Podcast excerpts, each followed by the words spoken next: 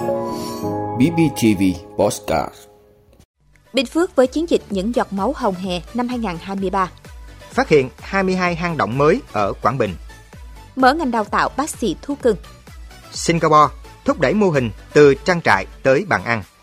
Trung Quốc xây căn cứ trên mặt trăng trong 5 năm tới. Đó là những thông tin sẽ có trong 5 phút sáng nay, ngày 15 tháng 4 của BBTV. Mời quý vị cùng theo dõi. Thưa quý vị, với các thông điệp hiến máu cứu người, một nghĩa cử cao đẹp, mỗi giọt máu cho đi, một cuộc đời ở lại. Hiến máu cứu người hay hiến thường xuyên. Chiến dịch những giọt máu hồng hè năm 2023 trên địa bàn tỉnh Bình Phước sẽ diễn ra trong 5 tháng, từ ngày 11 tháng 4 đến ngày 16 tháng 8, cao điểm từ ngày 22 tháng 5 đến ngày 16 tháng 8. Chiến dịch phấn đấu 100% các huyện, thị xã, thành phố vận động và tổ chức tiếp nhận, tối thiểu đạt từ 35% trở lên theo kế hoạch năm huy động đội hiến máu dự bị và người có nhóm máu hiếm, sẵn sàng hiến máu cứu người khi có yêu cầu. Ban chỉ đạo vận động hiến máu tình nguyện tỉnh Bình Phước đề nghị Ban chỉ đạo vận động hiến máu tình nguyện các huyện, thị xã, thành phố và các cơ quan thành viên ban chỉ đạo đẩy mạnh các hoạt động truyền thông, vận động hiến máu, hiến mô, bộ phận cơ thể người và các hoạt động nhân đạo xã hội trên các kênh thông tin đại chúng trung ương và địa phương.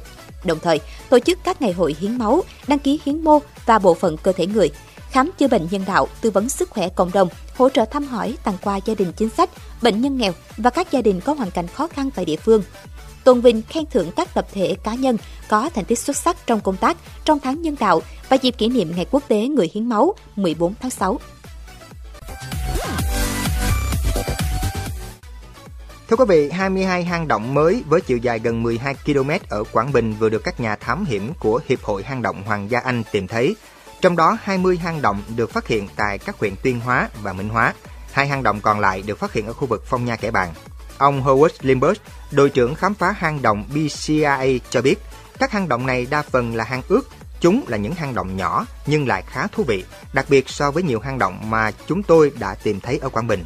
Nếu Sơn Đòn, hang én và nhiều hang động khác chỉ có một lối chính để vào, thì hệ thống hang mới này lại có rất nhiều hướng ra vào khác nhau. Một số hang còn thông nhau, tạo ra nhiều lối đi ngang, làm cho những chuyến đi vòng quanh bên trong trở nên rất thú vị. Để khai thác hang động mới được phát hiện phục vụ du lịch, các nhà thám hiểm, nhà khoa học và cơ quan chức năng ở Quảng Bình sẽ kiểm tra độ an toàn, dòng chảy, địa mạo, địa chất đối với các hang động này.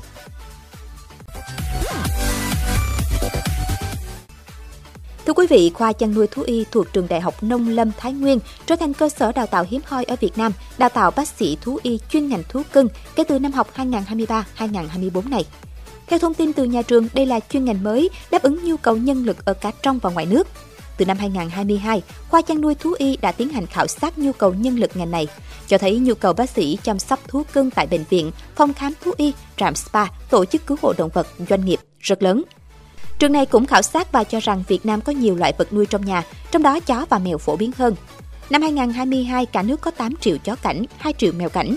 Theo báo cáo của Pet Fair Asia, doanh số thị trường dịch vụ chăm sóc thú cưng khu vực Đông Nam Á trị giá 4 tỷ đô la Mỹ, trong đó Việt Nam chiếm 13%, tương đương 500 triệu đô la Mỹ và tăng trưởng hàng năm 11%.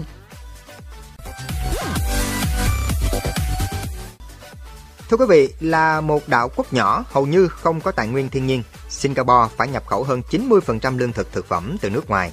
Thế nhưng mới đây Singapore đã thúc đẩy mô hình từ trang trại đến bàn ăn với việc triển khai hệ thống dán nhãn dành cho các khách sạn, nhà hàng, sử dụng 15% các nguyên liệu thực phẩm được nuôi trồng ngay trong nước.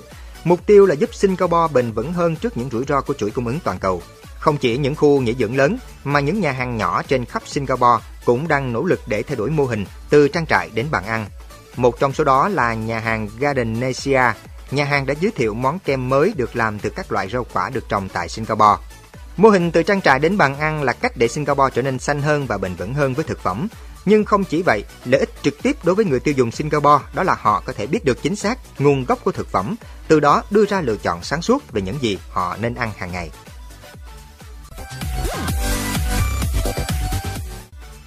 Thưa quý vị, hãng tin Reuters dẫn nguồn từ truyền thông Trung Quốc cho biết nước này muốn bắt đầu xây dựng một căn cứ trên mặt trăng trong vòng 5 năm tới.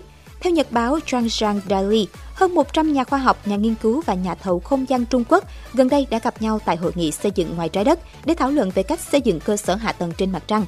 Hội nghị này được tổ chức tại Đại học Khoa học và Công nghệ Huazhong ở Vũ Hán vào cuối tuần qua. Tại hội nghị, ông Jin Liujun, chuyên gia Học viện Kỹ thuật Trung Quốc cho biết Hiện một nhóm đang thiết kế robot có tên là siêu thợ xây Trung Quốc để làm gạch từ đất mặt trăng. Robot này sẽ được phóng trong sứ mệnh Chang'e 8 của Trung Quốc vào khoảng năm 2028.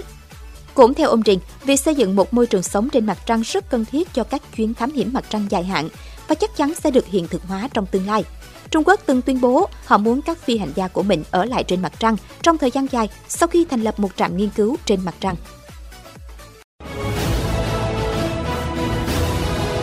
Vị đã luôn ủng hộ các chương trình của Đài Phát thanh truyền hình và báo Bình Phước. Nếu có nhu cầu đăng thông tin quảng cáo ra vặt, quý khách hàng vui lòng liên hệ phòng dịch vụ quảng cáo phát hành số điện thoại 02713 887065.